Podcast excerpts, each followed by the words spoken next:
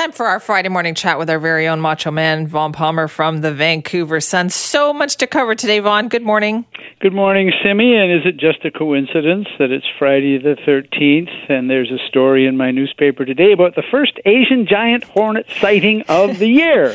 is it bad that I thought just of you when I saw that story? the border in Washington State. I know. I'm not feeling very macho, actually. Nothing like a murder hornet story that scares you to make you feel like not so much. you know, Gord's Gord's away, so he didn't send it to us. No, He's on I vacation. treasure these stories, Simi, because there's always something in it, and you go, "Hang on!" Right? So this story says, by the way, um, Asian giant hornets are not particularly aggressive. Mm, but a little bit humans. aggressive.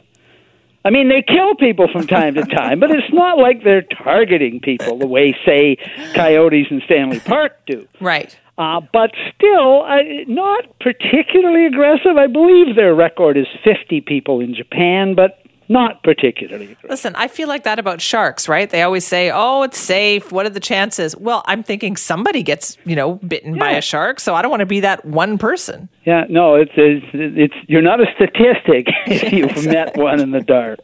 exactly. Well, we'll keep an eye on those stories for you, Vaughn.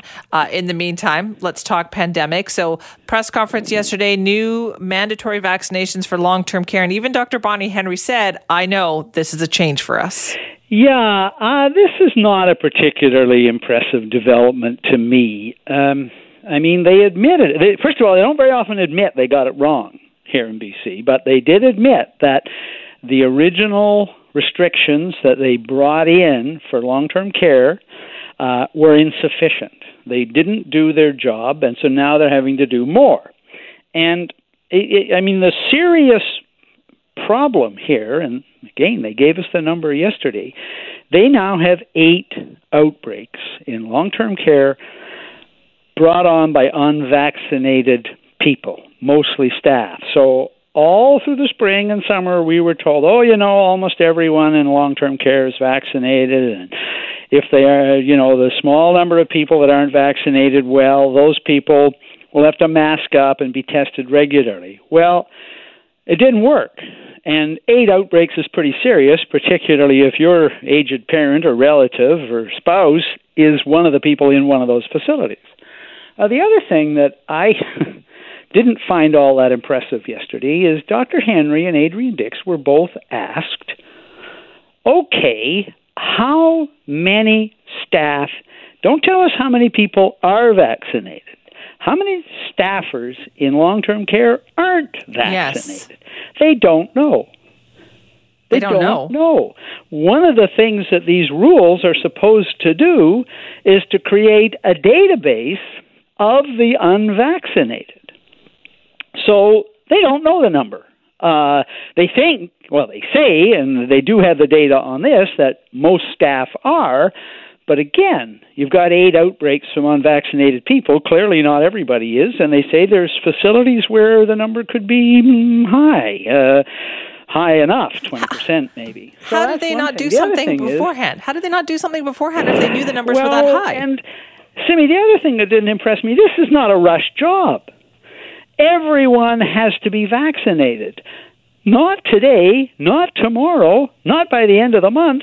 They've got till October the 12th to get fully vaccinated in long term care, even though the seniors advocate, Isobel Mackenzie, uh, the association, all kinds of people have been calling for this. So, how many more outbreaks are we going to get in the two months while the government takes its sweet time implementing this thing? So, again, I think you see the consequences of too many premature victory laps here in BC, way too much optimism, way too much faith in the idea that persuasion will get us there. And the consequences are significant. It is true that um, we have, as Dr. Henry has said, decoupled the hospitalization and ICU rates from uh, uh, the unvaccinated Yeah. for, for the vaccinated, right? If you and- and most residents of long-term care are vaccinated, and one would hope that anyone visiting their aging relative would be vaccinated. Although I guess we don't have the stats on that either, but still. Um, this is not impressive to me. This is another example of the lag. Another thing that jumped out yesterday, you know, Adrian Dix always talks about, hey, we got 83% of the people uh, with the first dose and 70% with the second dose. Well, again, I look at how many people aren't vaccinated? It's a lot. 1.3 million British Columbians still don't have both doses, and more than 800,000, despite all of the efforts, more than 800,000 people have no vaccinations at all, and that's excluding the under 12s, where for which there's no vaccine. So, uh, Dr. Henry says 93% of our cases are unvaccinated. Well, that's 3,300 cases from her stats. So, you know, I still think here, I don't understand the psychology of overselling our progress when there is still so much to be done. And it really has struck me during the entire pandemic. And I think Dr. Henry in particular loves to believe the best in people.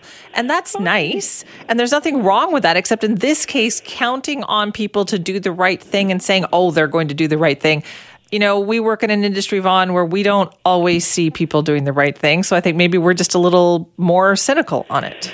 Yeah, I mean, it's a wonderful bedside manner. You you don't want your family doctor reminding you of all the sins you've made over the years uh, in in getting yourself to this stage in your health. Right? It, it's it's a wonderful thing. It's it's lovely to see. Uh, I think it's the reason so many people really like Dr. Henry and all that. But I think we are still at the stage where we need a little more bad cop and a little less good cop here. We've usually relied on Adrian Dix to do that. He's he's usually the the tougher of the two during the briefings, and they work well off each other. And you know uh, they've made a lot of progress together. So it's not like they got everything wrong by any means.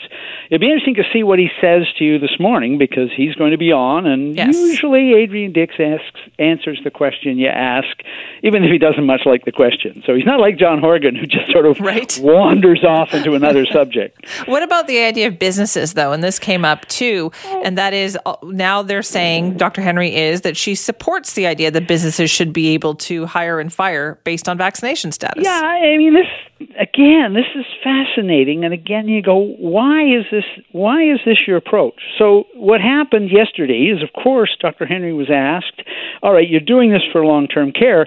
Why not extend it to first of all, the rest of the healthcare sector to hospitals and so forth, and think about it for schools and, and even universities, right? And she said, well, you know, the whole approach here in BC is not to make vaccination compulsory. Uh, yeah, I, I recall that. That was even the case in long term care until recently. And she says it's the question is high risk. So severe illness, hospitalization, death. And that's not the approach that approach is still not in the cards, from what she said yesterday, for other parts of the healthcare system, schools, uh, universities. Okay, so then you're right, Simi. She gets asked, well, well, what about business? And she says, oh yeah. She says, business.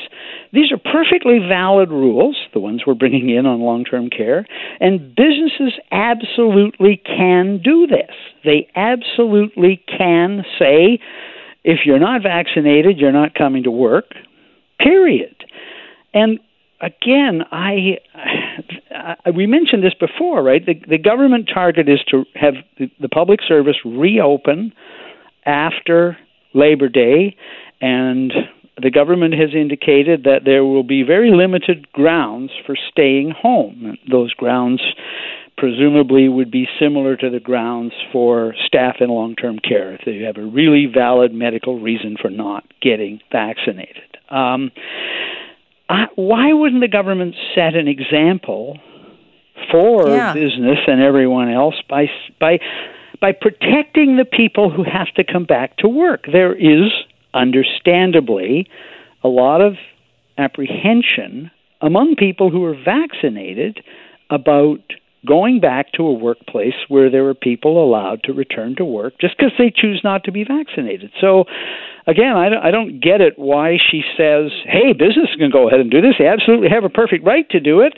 Well, why doesn't government do this? Yeah, I know. All, all good questions. We'll put those to Adrian Dix, see what happens. Uh, Vaughn, thank you. Thanks. Bye bye.